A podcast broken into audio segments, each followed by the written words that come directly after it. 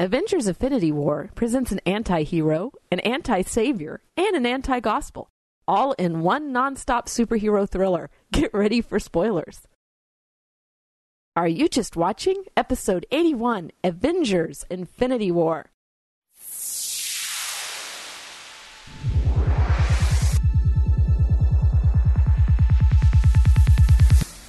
Welcome to the podcast that shares critical thinking for the entertained Christian. I'm E. Franklin. I'm Tim Martin. Well, if you're tuning into this podcast, okay, the warning's going to come right out. This thing's going to re- contain spoilers. We're not even gonna try. We're not even going to try to discuss this thing without the spoilers. So if you're listening and you don't want the movie spoiled, stop right now. Yeah, please. Uh, I, I can't imagine that it hasn't been spoiled for you yet because the internet is full of spoilers right now. And It's it's been out for what two weeks now. yeah, two weeks at the time of we're recording this, and I'm sure by the time we get it out to you and the public, it will be much later than that. Yeah, so I I stopped giving spoiler warnings after a month. yeah. Tim and I are a little slow this month We're- getting our thoughts together. Uh, it's mostly me, but uh, I appreciate you throwing throwing yourself under the bus with me. it's it, I am the slow one here. Yeah, well, life happens as we were discussing earlier Yeah. off, off mic. Um, just a couple of little things. The soundtrack in Infinity War uh, is by Alan Silvestri, another well accomplished composer. Music Yep. fits. He's done a number of the uh, other Marvel films too, so this is Mm-hmm. Yeah. all old hat for him. Yeah, and I think a lot of the themes are recaptured and reused in this movie. I, I know that the Black Panther theme uh, played a role when they switched into that. So I think they just kind of like used the themes to set set you when you moved around in the movie, and that worked. Yep. So I mean, Yeah. we'll we'll play a little bit of it right here for you.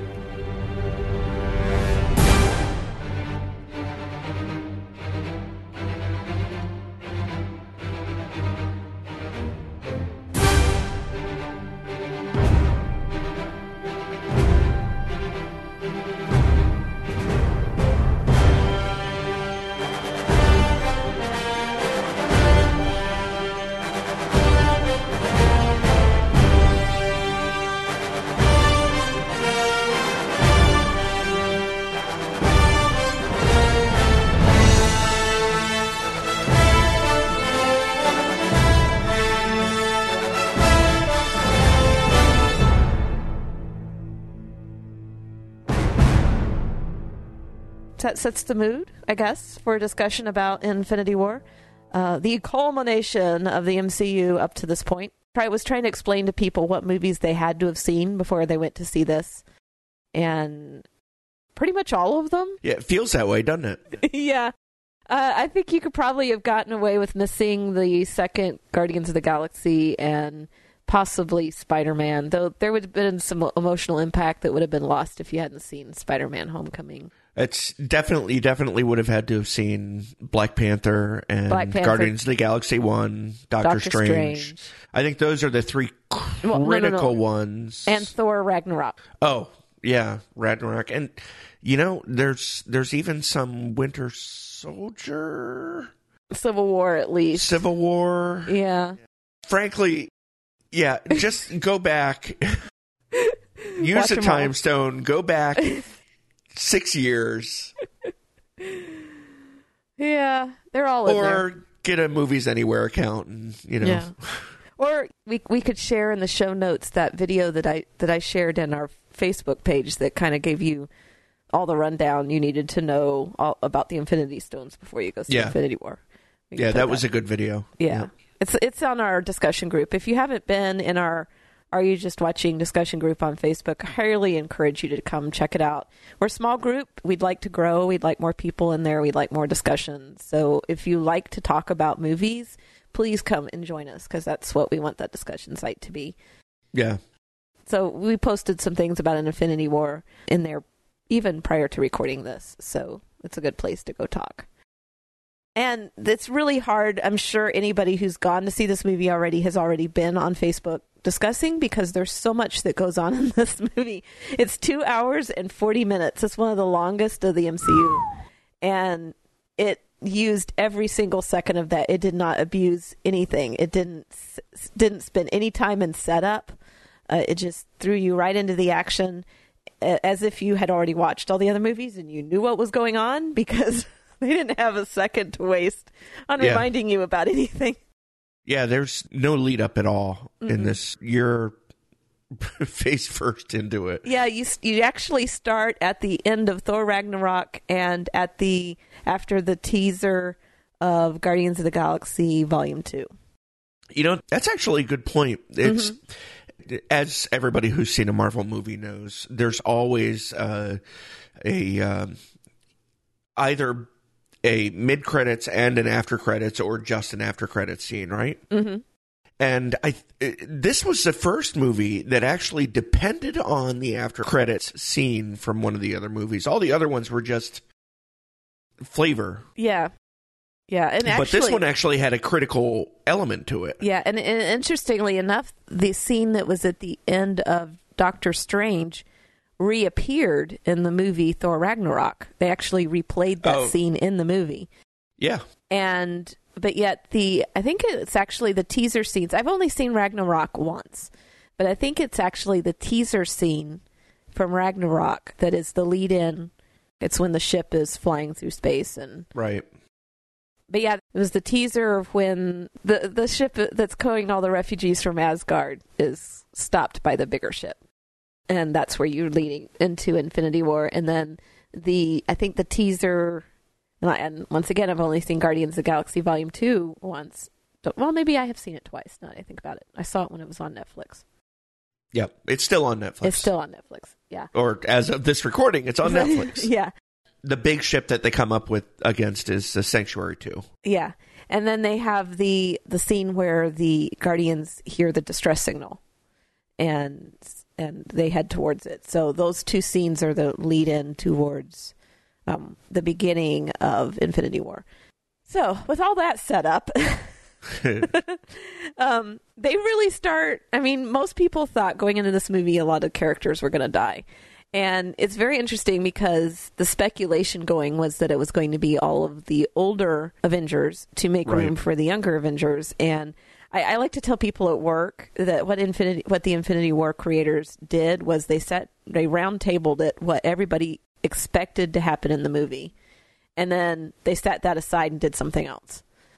Yep. yeah, it's. I mean, they they're going in with a comic book series already written that they're Mm-hmm. sort of following, Right. but uh, yeah, they had to they had to mix it up, and I made predictions.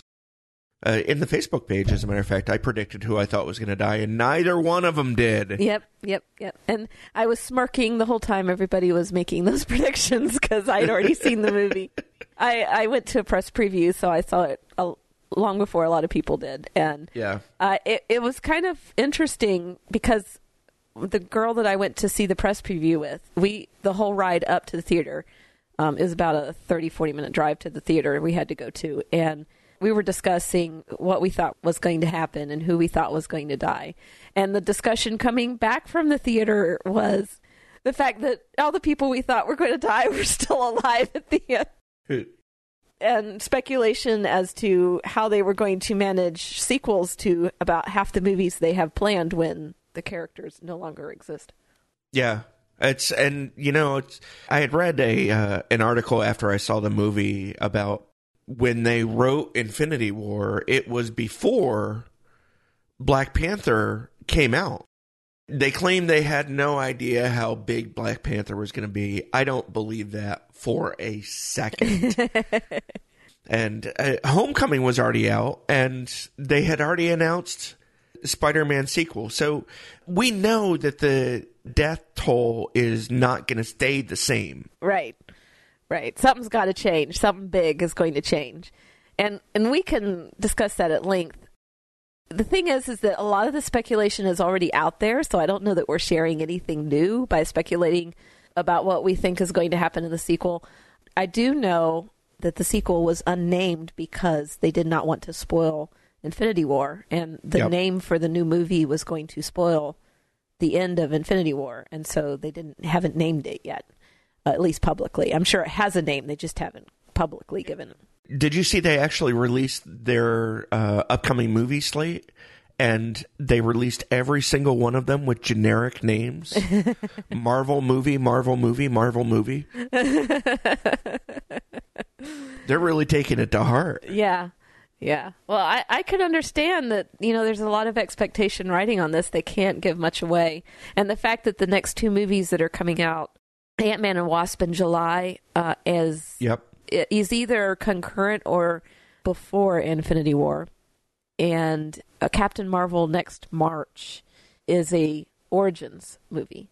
Right. Which I thought they weren't going to do anymore. I, I found that Yeah. interesting. No, and, But and they're is- bringing back Phil Coulson.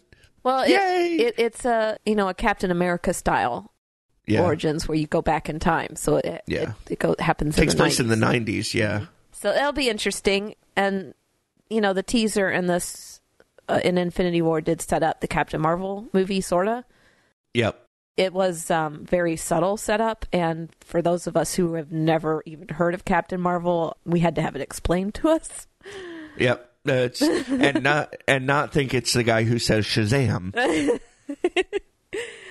I guess I, I my uh, education in the Marvel universe was lacking because I had to have somebody explain to me what that symbol meant. But yeah, uh, we'll, we'll get to see the origin, and I, I guess when we go to see Ant Man and Wasp, we'll find out what happened uh, to Scott, uh, maybe at the end of Yeah. uh, Infinity War, because he's not actually in Infinity War. Yeah, I, I am curious at the end of Ant Man and Wasp, will they have people. Will they catch up to the t- yeah timeline and fade away? My wife and I watch uh, Agents of Shield, Uh huh. and they've actually made reference to the events in New York, but nobody's faded away yet.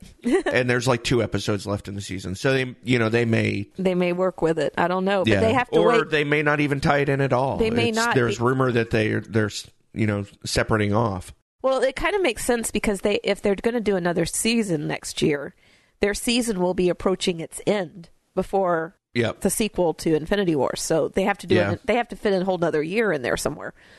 The other interesting thing is how the Netflix Marvel properties will tie in because we have at least two, possibly three more series being released, Yeah, Probably- Luke Cage Luke is Cage- coming out soon. and I think there's. I wish be, they get to another Daredevil soon too. Yeah, well, Daredevil. Oh, Jessica Jessica Jones has already been announced too. Well, Jessica Jones is already out. Se- season two is anyway. Oh yeah, that's right. I watched it. I yeah, you can't even remember. Um, It's Daredevil. all running together. yeah, Daredevil season three has already been filmed and is in post production. Oh, that's right. I remember you putting up a picture of. hmm The other, the only way I can think of is my philosophy on that is that the Netflix properties are behind the time of the movies. I really feel like they're not up to the same time frame as the Yeah. movies are, and I could Yeah, be wrong it's- on that, but that's what they they feel like they're behind. Well, so much me. time has passed since the original uh, Avengers. Avengers movie, hmm but it, it sure doesn't feel like that much time has passed in the Daredevil, Luke Cage, Jessica Jones area. Yeah, yeah, that's what I'm feeling. I just I Yeah, don't I don't I feel agree. like that they are tracking time as quickly, and especially when uh, Spider-Man: Homecoming came out and and gave the time frame of of how long it's been uh, since uh, the you know the Battle of New York or whatever it is Yeah. they call it. Yeah, I, I really feel like at least the first season of Daredevil was set way before that. So and and Daredevil's tracking about one year per season. So I don't know how um, they could possibly have all that much time in there. Yeah. Hey, uh, we've gotten a little bit off track. We should probably jump into uh, what we did and didn't like before we before we start talking uh, Daredevil? the the themes the themes of Infinity War. yeah. Um, well, you know, I I, like the movie. I do want to say Daredevil is my favorite Marvel character still. Still. But that's because he's a, a strong faith Catholic. Yeah, and, the, there's some weird faith things that go on in this movie that you know. Yeah. yeah. But what I did like about Infinity War was the shock ending. I like the fact that Yeah. um, they kept us guessing. Uh, no matter how much we anticipated what was going to happen in the movie, it surprised us. Uh, I think a lot of people were hurt by that surprise. Uh, I saw a lot of people basically swearing off the MCU on Facebook because they were so mad. Oh, come on. There was one lady I saw uh, posting in one of the forums I'm in that basically said that she couldn't even watch the older movies. It had ruined everything for her. That she was never going to watch another MCU movie. Hmm. I, I think that's a, a little bit drastic. Um, Yeah. Just a I little would bit. agree. But I think the humor was. It, it kind of reminded me of Ragnarok in that it's such a dark movie, and yet they keep it upbeat by throwing in sometimes very unnecessary humor. Yeah. But that's just the MCU, so you kind of get used to it. Yeah, you, you feel like they had a comedian there just throwing lines in here and there. Like when Thor was brought aboard the Guardian ship. Well, the Guardians of their whole genre is space Humor. comedy. Yeah. Yeah. So trying to put them into a more serious MCU setting is difficult. And Yep. uh, I, I feel like they were they were there almost as the comic relief. Except Gamora had a very serious story going on, so I don't know. Yeah. It, it, speaking of dark, this movie has a huge cast of all people who are used to being the star of their own movie. Mm-hmm. and some really big names at that Robert Downey Jr., Chris Hemsworth, Chris Evans, you know, all of them. And the writers Uh-huh. Lots of Chris's, and actually. the directors. oh, yeah. Uh, I think they did a really good job fitting them all together without making it feel overly cramped. Mm-hmm. It's, I, I felt like everybody got a reasonable amount of time. Yeah, and giving them concurrent stories so that they you didn't actually have them all grouped together. And uh, it, one other thing that I uh, particularly liked about this movie, maybe more than than anything else, was I liked how sympathetic they made Thanos. Uh, they really made him. He is still absolutely the Mad Titan, Yeah. but you understand where he's coming from. In the comic series that this is based on, he still, you know, snaps his finger and eliminates half the the life of the universe. Right. But he does it to impress Lady Death. I mean, it's a really weak, really weak reasoning. Yeah. And in the movie, I feel that uh, not only did the writers make it so that you could sort of feel where he's coming from, but Josh Brolin really put that emotion into his performance. And I really liked how they did that with Yeah. this one. Well, I really felt like this this movie was Thanos' story. I mean, they could have just as easily called this, you know, the age, you know, some kind of naming it after Thanos, you know, Yeah. instead of making it the Avengers movie because he's the hero.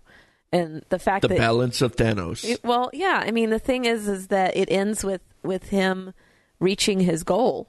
He gets all the stones and he restores balance to the universe according to his desires, his will, Yeah. and and then he sits down and watches the sunset. So it it's it's his story, and he did he did exactly what he what he was wanting to do, and and so it's his story. That's what the movie is, and I- and I could see why some people were upset by that. They were seeing Thanos as the villain who need, must be defeated. hmm You know, movies that have sequels typically do end dark. If you could throw yourself back to the early '80s when Empire Strikes Back came out, it was tragedy. You know, Yeah. it, it it ended in such a dark way, and you're like, how can they possibly get over this? You know, Yeah, I, you know, I don't even see this uh, Avengers three and uh, Avengers four. Uh, I don't even see them as sequels. Mm-hmm. I see them as a two part movie, which is how it was originally pitched. But can you imagine? It was already almost three hours long. Can you imagine the second half? at the end of Avengers Infinity War, we are halfway through the movie, and I think people need to remember that. yeah, Uh, so we're halfway through the hero's journey here. It ain't over till the the fat lady sings, and she ain't singing yet. yeah.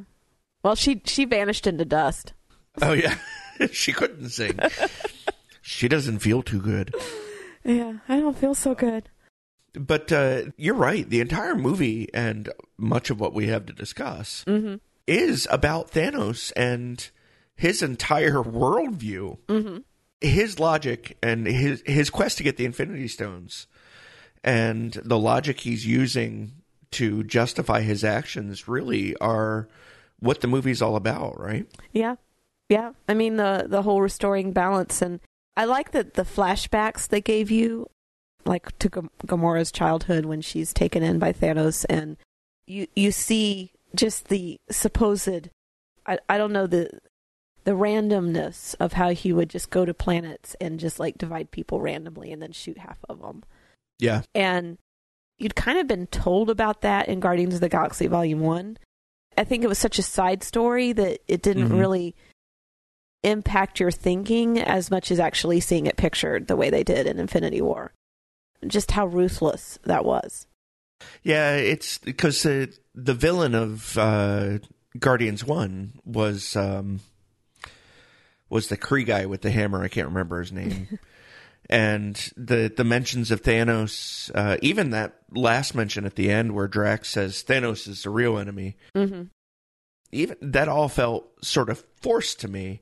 But you know, I let it slide because I knew by that point that Thanos was the big enemy. He had one of the uh, the teasers at the end of Avengers, right? Wasn't uh, it? It showed him turning to face the camera and the big dun dun dun Yeah. moment. Yeah, I think he was in several of the teasers. But Yeah, the, and the thing was is that they were introducing characters that had all been affected by his one man crusade to wipe out half the universe.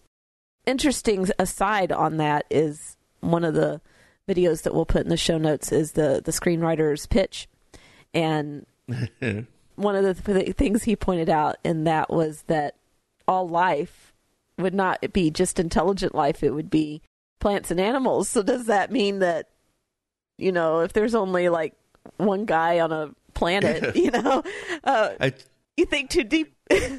I I read an article written by a mathematician that talks about just this kind of. Yeah. It, it seems to me that not only is he a mathematician, but he's also an insurance actuary. because he got a little dry, but it was a fascinating article. There's a short dialogue from the movie that really lays out Thanos' motivation, and I, I thought we might try something interesting. Uh, you want to you want to read parts?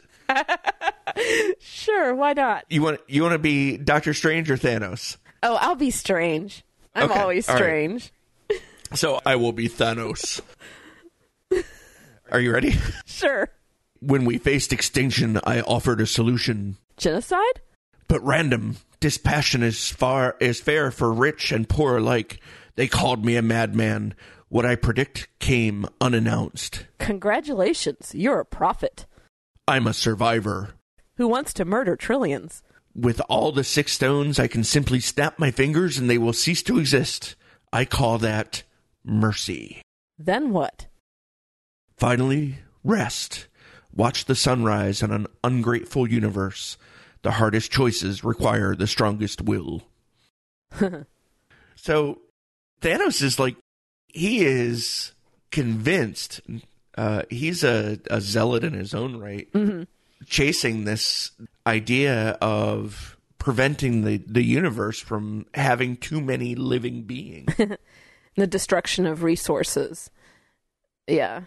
And and you know from a certain perspective that can seem like like he says mercy because I remember a time speaking as a as stewards there was an instance uh, in the south where the white-tailed deer uh, became vastly overpopulated because we had taken away all their natural predators yep. and they were becoming very sickly and they were having herd problems because you know of the lack of predators to take out the weak and they were reproducing at a horrible rate and so they had to open do open season and tell everybody to go Mhm. kill as many deer as possible to try and thin the herds down Yeah.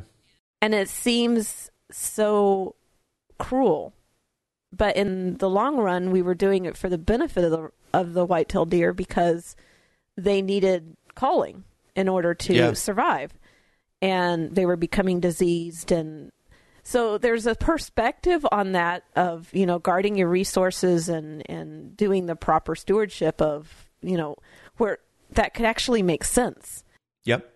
and and it's really hard because when it's presented that way you're like oh but it sort of makes sense but at the same time as dr strange so you know succinctly put is genocide and you Yeah. you don't do that kind of thing. And I guess it's one thing when you do it for the dumb beasts, and it's another when you do it to sentient creatures who should be able to be making proper decisions in their own stewardship of their resources. Mm-hmm. Yeah, it's. Uh, I was stationed at Fort Polk back in the, the early '90s, and as part of the base re- realignment and closure of the of the Clinton administration, uh, Polk was downsized from like thirty-five thousand troops to Mhm. uh, around three thousand. Um, and now it's a, a special training facility for joint readiness. But one of the impacts of that downsizing was that there is now a herd of wild horses Hmm. that has taken over uh, the what used to be you know area that they would do maneuvers in around Fort Polk, Mm-hmm. and uh, it was getting very bad, just like your your white-tailed deer. And the government issued uh, essentially a, a kill order for a certain number of the horses to prevent uh, catastrophe Mhm. for the entire herd. So they'll Um, starve to death because they're in enough, you know. And an environmental group filed suit and stopped it. Mm-hmm. So it's, it, it, it, you know, this is really just a situation of. I hate to go back to one of the staples of our Podcast. of our yeah of our worldview podcast here, but it's one of it's it's another instance of idolatry, putting creation over uh, creator. Mhm. We're called to be stewards of our environment, but we're not supposed to put the environment over Humanity. yeah Yeah. over God's image. Or It- yeah, and and there's also the understanding that God is sovereign and He's got a plan in all of this, which is what's sorely lacking, obviously from Infinity War, because everybody's God and nobody's uh, the ultimate God in this Yeah. in this movie. Uh, there's a lot of gods, little G's, running around, but there's no ultimate authority that anybody is leaning on, and that is, you know, what a godless worldview looks like. You know, you're just all struggling around on your own subjective understanding of what's right instead of having an absolute standard for what's right. yeah And that's where the whole thing falls apart because if Thanos believes what's right is, you know, reducing the impact on the resources so that there's enough to go around, how do you combat that? You know, that's his reasoning. How, you know, what is Yeah. the argument against that? If if there's no ultimate authority to turn to. yeah exactly, and it it sure doesn't seem like.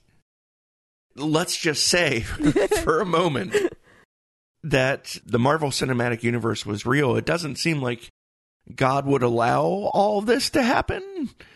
But even as powerful as the beings in this movie are, they are still nothing. compared to our God. Yeah. Exactly.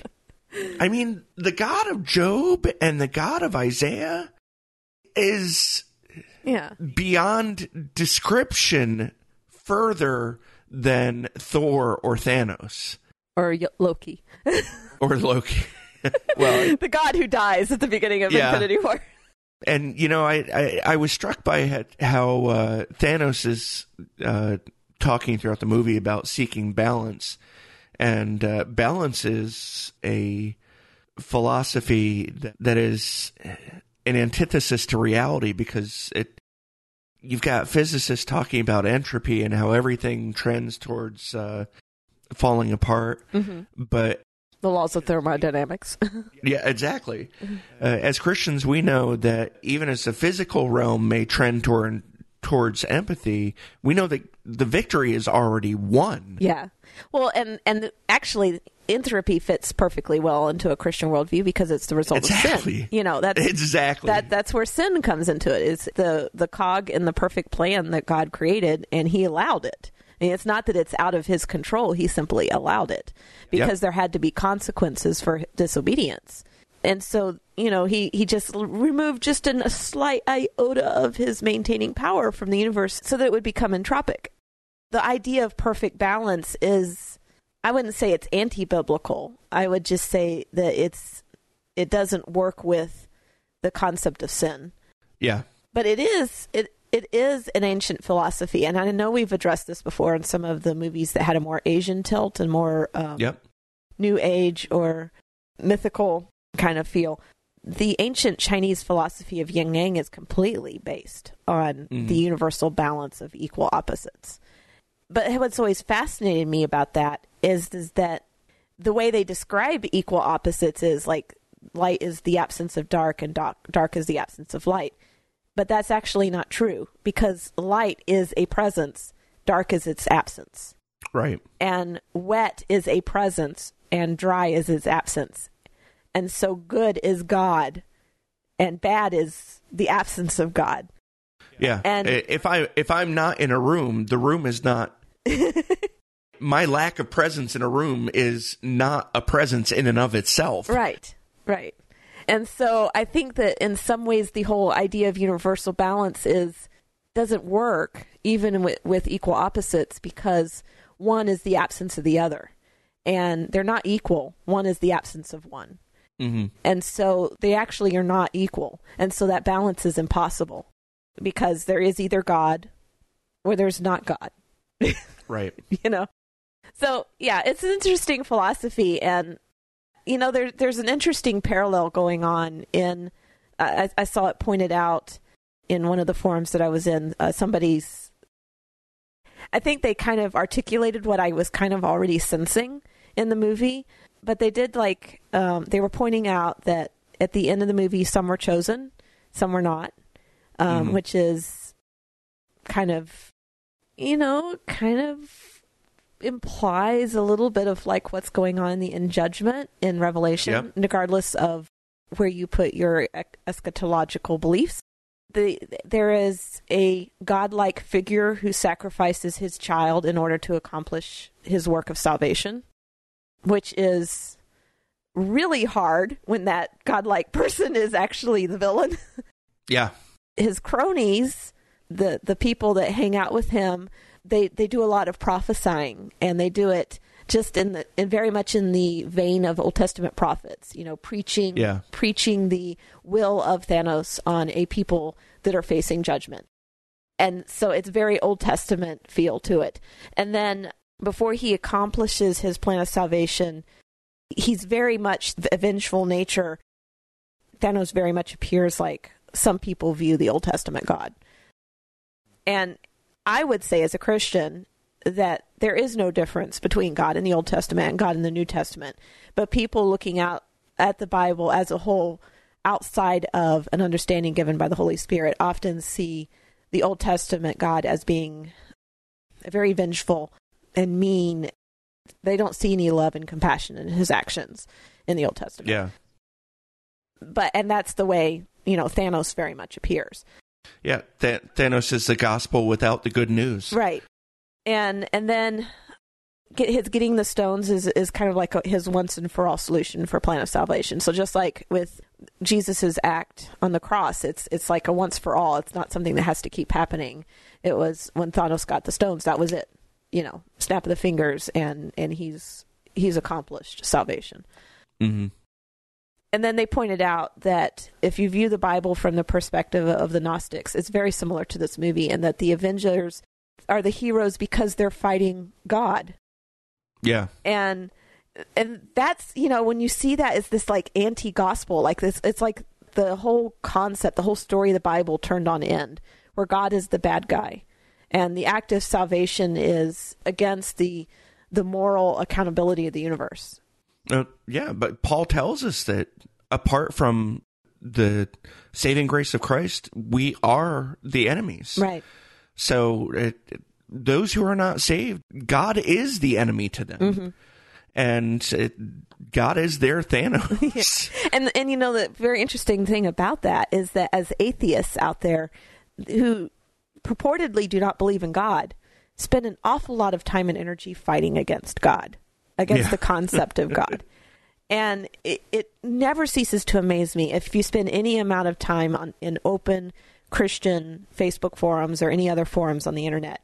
it- You know, they, they'll post a Christian article and it doesn't take more than an hour before the atheists have showed up you know, starting to call people names and, and make, you know, snide comments and stuff. And I honestly don't feel like Christians do that a lot to atheist sites because we have better things to do with our lives than than go fight something we don't believe in. And, you know, uh, unfortunately, when Christians do respond in kind, because it, let's face it, when people get in your face and start calling you names, it's easy to slip into the, yeah, well, so's your mama. Yeah. Um, Some Christian, very unchristian like behavior occurs. Exactly. And when Christians do that, it, Doesn't help. we have a, we have a witness Yeah. that we're harming on top of all that. right. So it, it does double damage. Right. But at the same time, as I point out, I can't imagine there's very many of us that go purposely to hang out in atheist groups No.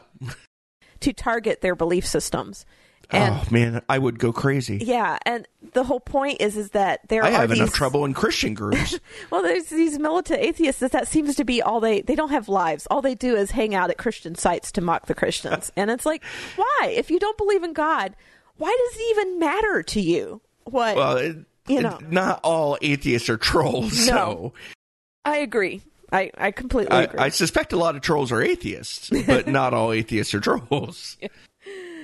Uh, but that's kind of the the issue is is that in, in this movie you see them fighting God in the form of Thanos, and and he Yeah. wins, and so it is very much an anti-gospel. I don't really know what to do with that from a Christian standpoint, other than to say this is the way non-believers probably look at God, Yeah. and we can look at that and go and understand why they have that philosophy that uh, I mean, take the count of Noah's flood into our, you know, thought life here. You Mhm. know, God comes and he says, the whole world is wicked. I'm going to save eight people and everybody else is going to die. Mm. That does look like a very vengeful and Oh yeah, that's uncompassionate thing to do. And the the one that always gets to me is when uh, the Israelites have come back, have come into the promised land, and they wipe and everybody. on on more than one occasion, their instructions are kill every man, woman, and child. and the livestock and everything. Yeah. Yeah, and it, it, I've said it before. I'll say it again. If I were a soldier back then, I'd have had some real trouble with that. Mhm. But it, it takes a huge amount of faith.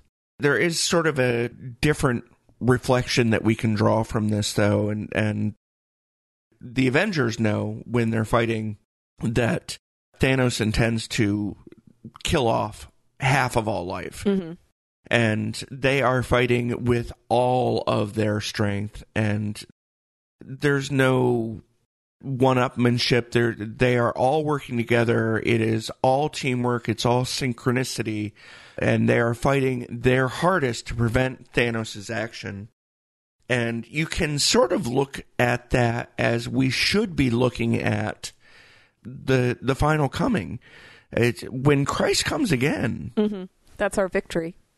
Eh, but there are there are going to every unbeliever is going to is going to perish. Right.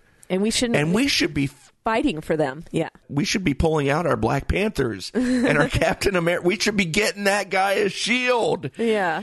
and we should be doing everything we can to fight for them Yeah, and lead them to the saving grace of christ And you know, it's interesting because I think I've mentioned this in several other other episodes about a conversation, an ongoing correspondence that I've had with a, an atheist who reached out to me and and let's listen to our podcast and is really intrigued and and wanting to know, I, I guess, understand our point of view. And I appreciate that in her. She's very open, and you know, the more I talk to her, her attitude was why can't you just let us be and you know believe what we want to believe and why is it necessary for you to continually proselytize and try to you know convert people. And i tried to explain to her the whole concept of if you know people are heading for a cliff and they're going to Mm. perish wouldn't you do everything you could possibly do to stop them from going over that cliff and perishing?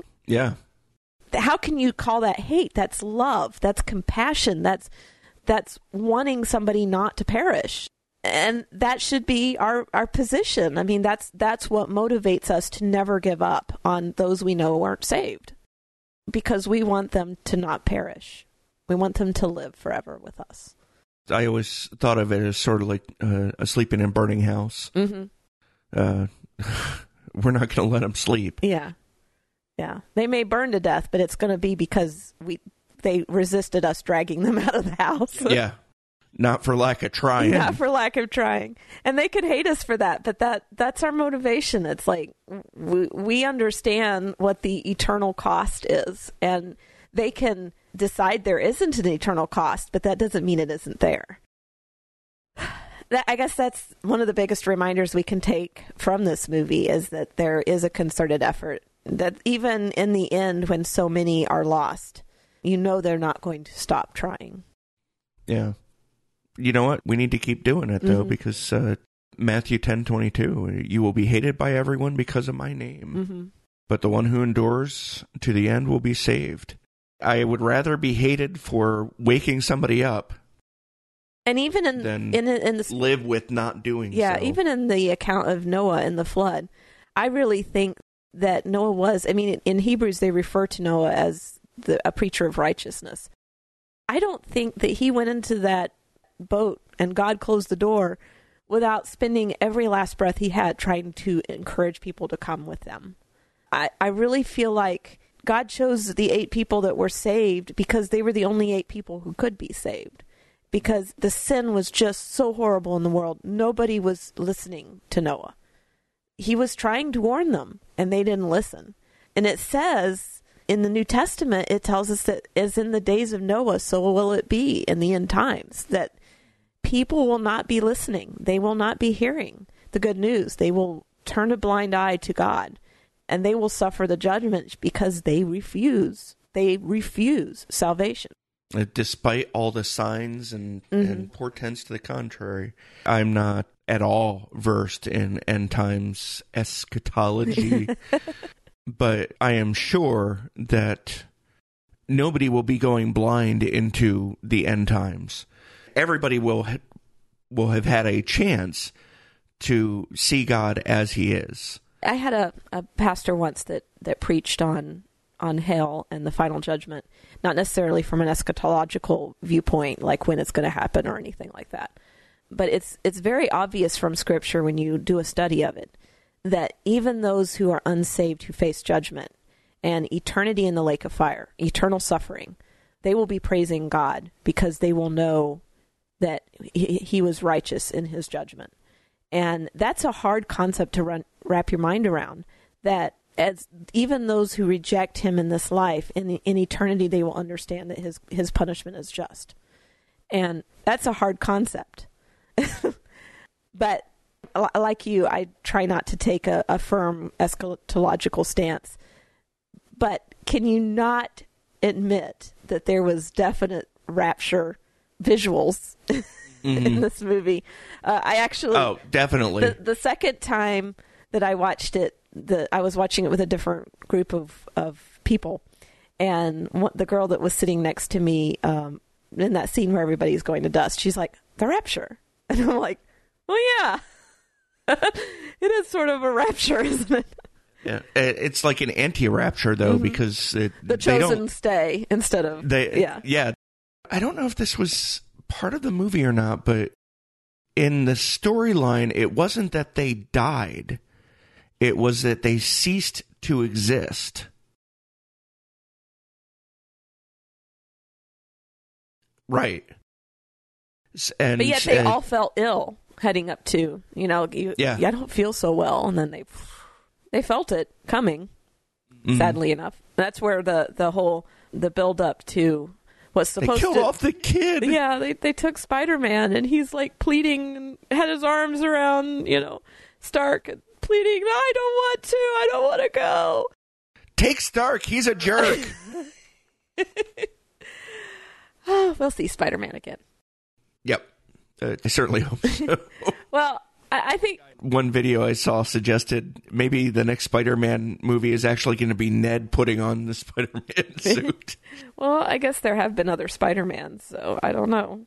yeah, it, no, it'll be. I I am sure it will be Tom Holland in the suit. Oh, I just love that line he said when he, he stowed away. He made the comment. He's like, "I can't be the friendly neighborhood Spider-Man if there isn't a neighborhood."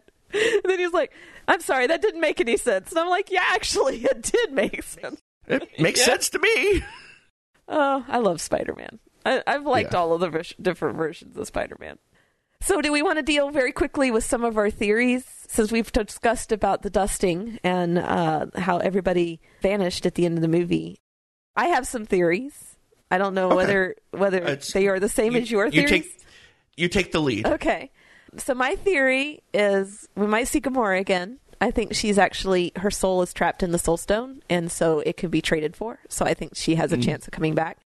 I believe everyone dusted at the end is an altered reality due to the Reality Stone and Thanos' will being uh, imposed on the Reality Stone. So if you can get the Reality Stone away from Thanos, then reality will re- assert itself. And the reason why I say that is because when the Guardians are fighting Thanos on Knowhere, he changes a couple of them. He alters the reality. hmm And so when he leaves, they go back to normal. Remember that? Uh, yeah, that I I remember when Drax and Mantis were made into Slinkies. Well, Slinky and a crumbled rock. Yeah. Drax was Oh, that's right. Yeah. yeah. Drax was the Rock, and I remember thinking, "Wow, that was really harsh." And then I was a little disappointed when they when when they reformed. I was like, I expected it to be a little more permanent. Yeah, but it wasn't. As soon as he left and took his will away, yeah. they reasserted themselves. So Well, that was it, that was the effect of the Reality Stone, though, right? Yeah. So I know that it's all six stones together that gave him the ability to wipe everybody out, but I think he altered reality through time and space and hid the souls. So I think they're all working together, but I don't think any of it it's all his imposed will. And so if you get the stones away from him, his will is no longer imposed on this altered reality and and reality, the real reality will reassert itself. I don't know. It, it it seems like they, from a storytelling standpoint, they can't just undo all the fadeaway deaths that they had. I think some of them have to stay dead. We know that Tom Holland is going to come back. We know that Marv, the business behind Marvel Disney would not allow Black Panther to not return. well, he no. But see, this is my theory: is is that we know that there is going to be sacrifices in the second movie. So here's my theory: is is is that reality will reassert itself, and the people Oh, who I have s- died will come back. But in order to make that reality reassert itself, the ones that are left at the end of Infinity War have to sacrifice their lives to get the gauntlet away from Thanos. so it's people will come back, but not all of them will stay Or alive. or it'll be a trade off, necess- or it'll be a yeah. trade off. The old ones will go, the new ones will come back. Yeah, uh, the the ones with contracts that have expired are gonna go. right. So Captain America and Thor and Stark, Tony Stark, and Yeah. you know all of the ones that are left at the end will at least, if not all, not if not all, some of them will sacrifice their lives in order to get the gauntlet away from Thanos. And when they get the Yeah. gauntlet away from Thanos, reality will reassert itself, and the half of the people that disappeared because of his will being put on the stones to make half the universe disappear will come back because reality will fix itself. Do you think that they'll put the stone back on Vision and Vision will come back? Mm, Now that vision's another matter. I don't know whether he's it's possible to bring him back. It's it's the same thing with Loki for me yeah, too. I don't know 'cause that Loki will come back. The only reason why I think Gamora has a chance is because she was exchanged for the Soul Stone. So I think she Ah, is in the Soul. Stone. So theoretically, somebody could trade with her and she could come out. That's my theory, in anyway. the in the comic books, Vision is a a long time. I mean, he has his own. He has multiple of his own series. Right. So uh, it seems like eliminating him as a revenue stream is not the best the best business choice. Well, next year. and Paul Bettany is such a good actor well, too. next year we'll come around and we'll see how many of my theories are correct. But Yep. that's my theory. And of course, then the other one is really obvious, and everybody's always already been talking about the fact that Doctor Strange's uh, comment about the, you know, what uh, 14 million possible futures, and only one of them they win, and then he just gives up the time stone, even though he'd said earlier on that Mhm.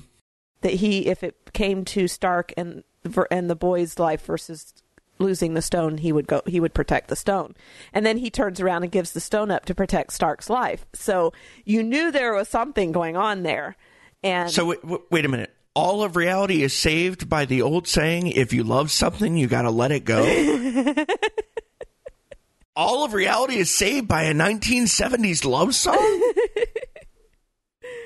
That's a little disturbing. and and that that's actually one of the flaws in the movie because he's supposed to give up something he he the thing he loves the most in order to get the soul stone.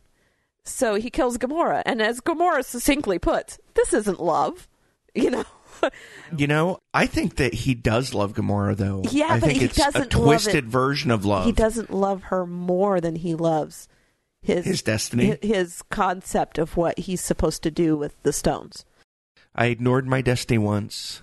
I cannot do that again, even for you. I'm sorry, Gamora. Uh huh. That's that's so. He he doesn't love her as much as he loves his his destiny, but it, you know, I got the sense that it wasn't his destiny, but the concept that he was the only one who could bring this mythical balance to the universe. He's the only one with the strong enough will. Yeah. and to be honest that whole concept that he's that it takes a strong will I, I i kind of understand what he's saying is like it's it's not an easy task what he's doing is hard and he's giving up things in fact there was a quote I know what it's like to lose, to feel so desperately that you're right, yeah yet to fail nonetheless. It's frightening, turns the legs to jelly. I ask you to what end? Dread it, run from it, destiny arrives all the same, and now it's here. Or should I say, I am. you know, I don't actually remember that quote from the movie. i don't either May- When would he have said maybe that? it was in the trailer they they did a lot of Uh, stuff in the trailer that actually wasn't in the movie They seem to be doing that more and more over the last 10 years or so, Yeah. putting stuff in the trailer that isn't included in the final cut. Or, some, or even altering the scenes. Uh, so anyway, back to my Doctor Strange comment about the he, that he's playing towards a particular one future that he knows where they'll win, and so he makes Mhm. his decisions based on what will bring about the ending that in which they win, and that appears to be that Thanos has to get the stones for that win to occur, and Yeah. and so that's the the screenwriter thing that we we're going to share kind of plays off of that a little bit. You know, that's a, their fail safe when everybody goes, but why did they do this or why did they do that? We just say because Doctor Strange saw the one future where Yeah. they would win. That's kind of their Deus Ex Machina that fixes everything. It's their excuse to cover all their mistakes. yeah, yeah. Well, that's because Doctor Strange saw it that way. But yeah, it's a um, it's not even just a theory. That's the way they built the movie was so that, Mhm. that you could come out going, well, that's the way Doctor Strange saw it. So they had to let Thanos win. That was their only way to victory. It's it's vague enough that we can't possibly draw any solid conclusions. Yeah, So we're we're stuck waiting until uh, April of next year or May of next year to uh, to figure out exactly what he meant. And even then, we may not find out exactly what he meant. Well, and and you know the weird thing is, is that in they're actually throwing their own thing back because in uh, Doctor Strange, the ancient one is talking to Doctor Strange in in the movie Doctor Strange. Um, she says that she cannot see past her own death. Mm-hmm. So if Doctor Oh, so oh, I didn't catch that. nice catch. so if Doctor Strange can't see past his own death, and yet he saw the one future in which they could win, is the one where he fades away into dust. That doesn't make any sense. So we know Benedict Cumberbatch is back. or either that or they have a, A big hole. pretty serious continuity Yeah. hole. Yeah.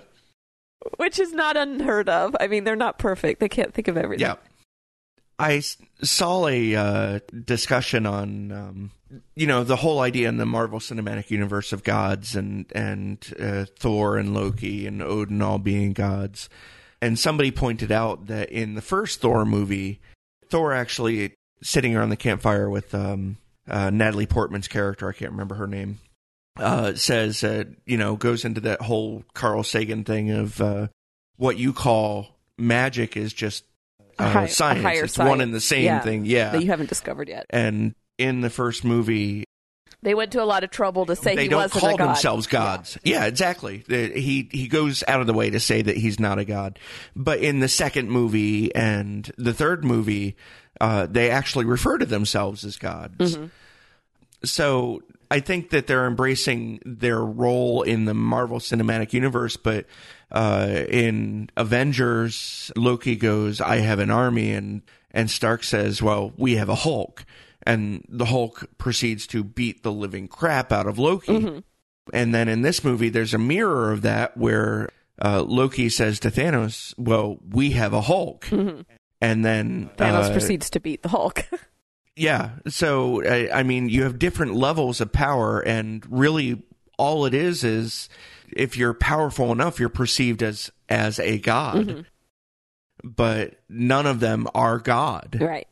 None of them are gods. Um, And the fact that they can die is the yeah. the number one thing. I mean, of course, Christ could die, but he rose again, and it wasn't a permanent death. And and then they bring up the whole concept of resurrection with Loki because he keeps tricking his death and not actually Mm-hmm. dying. And in this movie, he really looks really dead. So Yeah, and Thanos says no resurrection for you this time. Right. You know, I I gotta say, Loki's death was a little cheapened by the fact that we go into this break between the movies knowing that uh, that s- at least some of the deaths are not going to be permanent.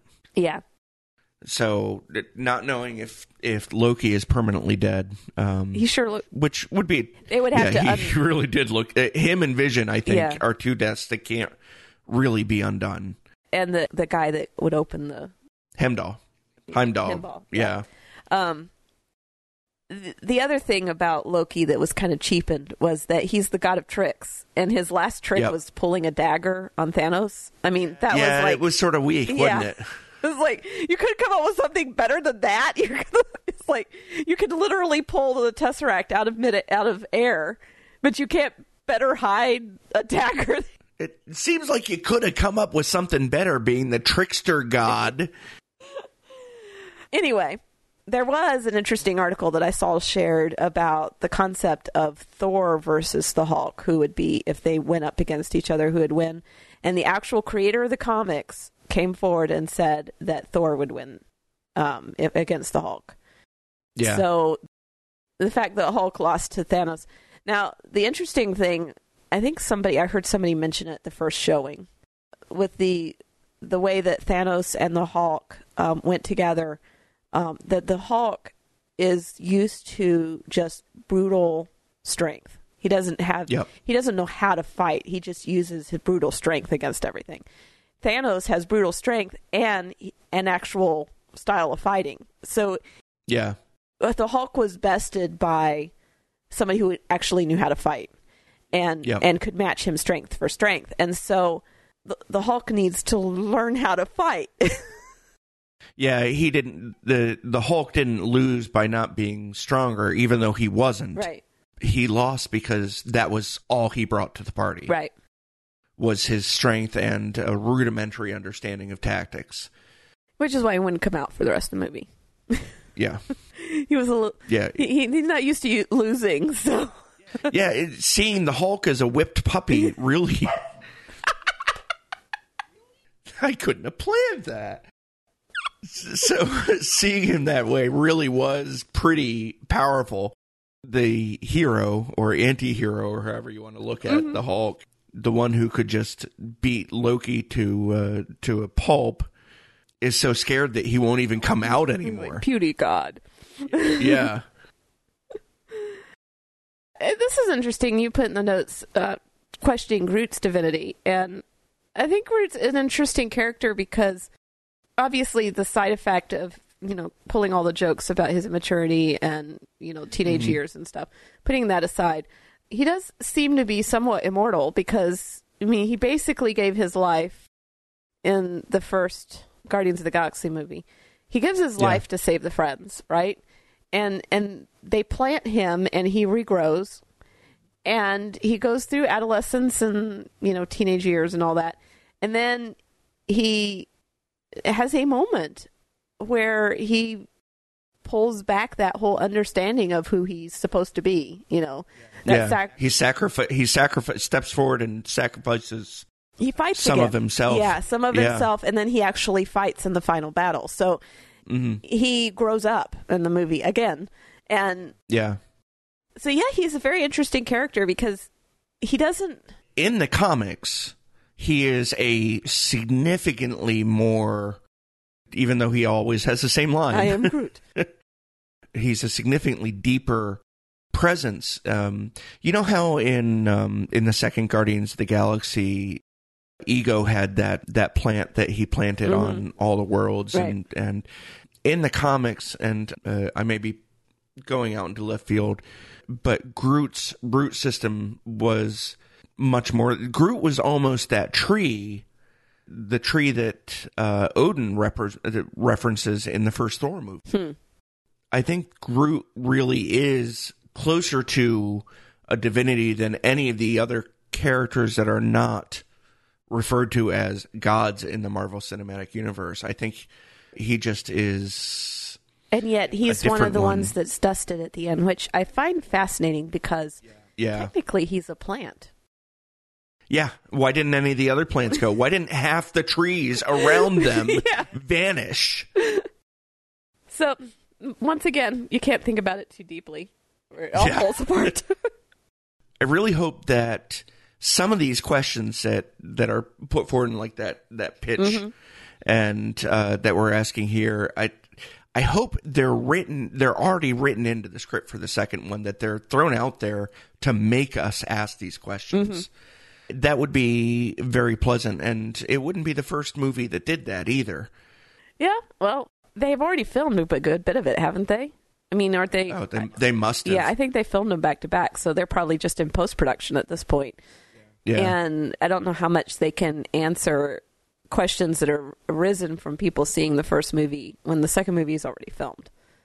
Mhm. I don't know. I guess we'll wait and see. Maybe they had. Yeah. Maybe they foresaw that we would be asking these questions. Maybe they wanted See how us. talented the writers Yeah, are. Maybe Yeah. they wanted us to be asking these questions. Few random thoughts. I think there there's things that just don't fit into any world discussion. yeah. One of the ones I wanted to talk about was the fact that they're they unite against a common enemy. We have several schisms going on uh, prior to Infinity War. We have uh, Captain America and his group are technically criminals because they refused to sign the peace accords, and hmm we have Stark and his group not talking to them, and so you know Doctor Banner brings in the the whole. It doesn't matter who you're not talking to. Thanos is coming. We need to unite. Yeah. You know. And then there's the phrase Sam talking to the leaders of the world or whoever they are, um, Yeah. telling them they're only criminals because that's what you choose to call them. So there's this this division over petty differences that we have to come together against a common common uh, enemy. And I think that that's a good reminder from a political standpoint here in the United States is that the United States has a lot of infighting. We have a lot of uh, factions that don't agree. But when we have a common enemy, we're all still Americans. And I think it, it Yep. behooves us to remember to be honest, that can be there's Christian parallels to that too. I mean, different churches have different doctrinal stands that they argue about, but in the long run, death and Satan is our enemy, and we should be uniting to save the world against them. You know, so Exactly. there's lots of little uh, ways that you can pull that parallel in. Is that no matter what our infighting is, no matter what our divisions are, we we need to be able to unite against a common enemy. Mm-hmm. We, we have to remember who the enemy is, Right? yeah. both in uh, in questions of faith and in American politics, folks. Yeah. Come on, let's quit fighting. Yeah. We need our own Vision and Scarlet, our own Romeo and Juliet to pull everyone together. Yeah. Yeah, they are kind of a Romeo and Juliet, aren't they? We cannot talk have a Christian worldview podcast and not talk about the one point in the whole movie where Jesus is named. A- and it wasn't used in vain. Yay! It was a really cute line, actually. Um, Doctor Strange and Stark and Spider Man have created a trap that they're hoping will catch Thanos, and instead it catches the Guardians of the Galaxy. And there's this little fight that goes on, and Strange asks, what master do you serve? Because he's starting to figure out that maybe these are not Thanos's people. Imagine that. uh, Peter Peter Quill comes up with this really cute line. He says, "What master do I serve? What am I supposed to say? Jesus?" that one was really out of the left yeah, field. it really was, and I I guess you know coming from the fact that he is supposedly uh, the half half deity because his father was a god, Well, half celestial, half celestial, half celestial, or however you want to put that. uh, which, granted, is above the level of Thor on the power scale, Yeah. but not yet a god. So I'm not. I don't know. But he doesn't have any power because he destroyed his source of power when he killed his father. yep. He doesn't have any godlike power anymore. I, I thought it was interesting because you know when he was taken from Earth, he was a ten year old kid. Yeah.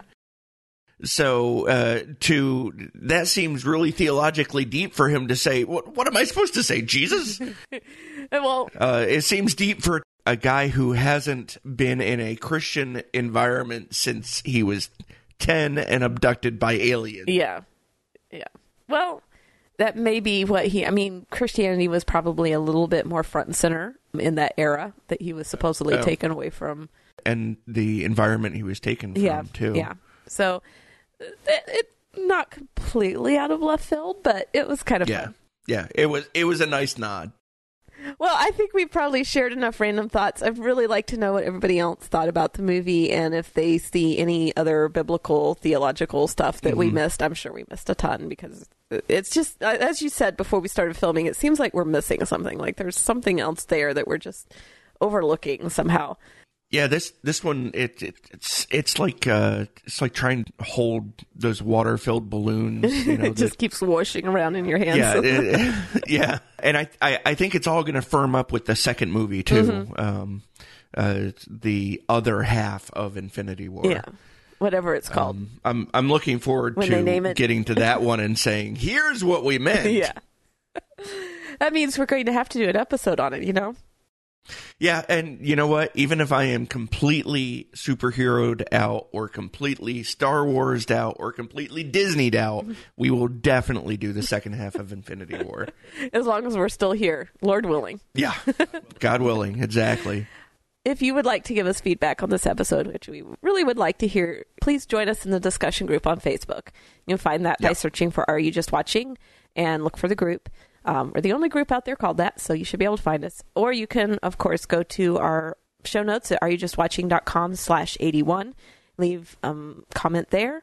Um, you can leave us a voicemail at 903-231-2221, or you can email us feedback at areyoujustwatching.com. Be sure to please, please, please, please, please subscribe, rate, and review us on iTunes. That helps us out so much. Yep. So there are so many ways to get the podcast, but iTunes is still the leader. Yeah, it's still the leader. And we'd want you to share our podcast on Facebook and other social media, Twitter. Try to get the word out. If you like what we do, we need to grow our audience. So share us. Let other people know what we're doing.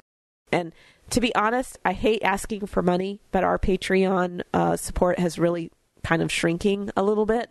Mm, we still have the same dedicated subscribers that we've had for a while, but it is shrinking, and we uh, would would dearly love to keep that support going. That helps us keep doing what we're doing, and we don't make money at this. It's it's a labor of love, but Yep. we do have expenses, so we really would appreciate if just five people gave five dollars a month. That would be amazing, you know. So uh, we do want to give special thanks by name to Craig Hardy, Richard French, and Stephen Brown II, our very good supporters that have been giving over a year. thank you, folks. Yeah, we really, really appreciate the gifts, and we'd really like more people to give. So go to our Patreon uh, page. That's patreon.com slash are you just watching and consider giving us a small monthly gift. We actually know what we're going to record our next episode on. So hmm is- don't know how many of you are familiar with a theatrical documentary that it came out in 2016. Um, it's called The Red Pill, and it is by Cassie Jaye. And I stumbled upon it uh, listening to some interviews on on some Facebook media. Never even heard about it, and I watched it more as a uh, just a curiosity, and I really felt like this movie is missing a Christian worldview application. So Mm. Tim and I are going to um, discuss it in our next episode, and we may end up having enough material to do um, two episodes. I don't know. We'll see. And it's, um, I will strongly caution since uh, we typically don't do um, stuff that's rated R uh, in this podcast, so we have occasionally stepped into the MA range. Um, Yeah. the um, this movie contains some pretty horrific language, Yeah, it's all uh, protests, uh, filmed yeah. protests. protesters yelling at each Mhm. other. and it's some of the worst language I think I've ever heard. So if if you're easily offended by language, you might want to watch this with a filter. if you watch it at all, or you could just listen to what we have to say about it because I'm I'm pretty sure we'll cover most of the points when we talk about it. So tune in to our next episode because it will be on the red pill. I don't know when it will be coming out, but it will be on the red pill. Until then, Yep. I am Eve Franklin, I'm Tim Martin. and don't just watch.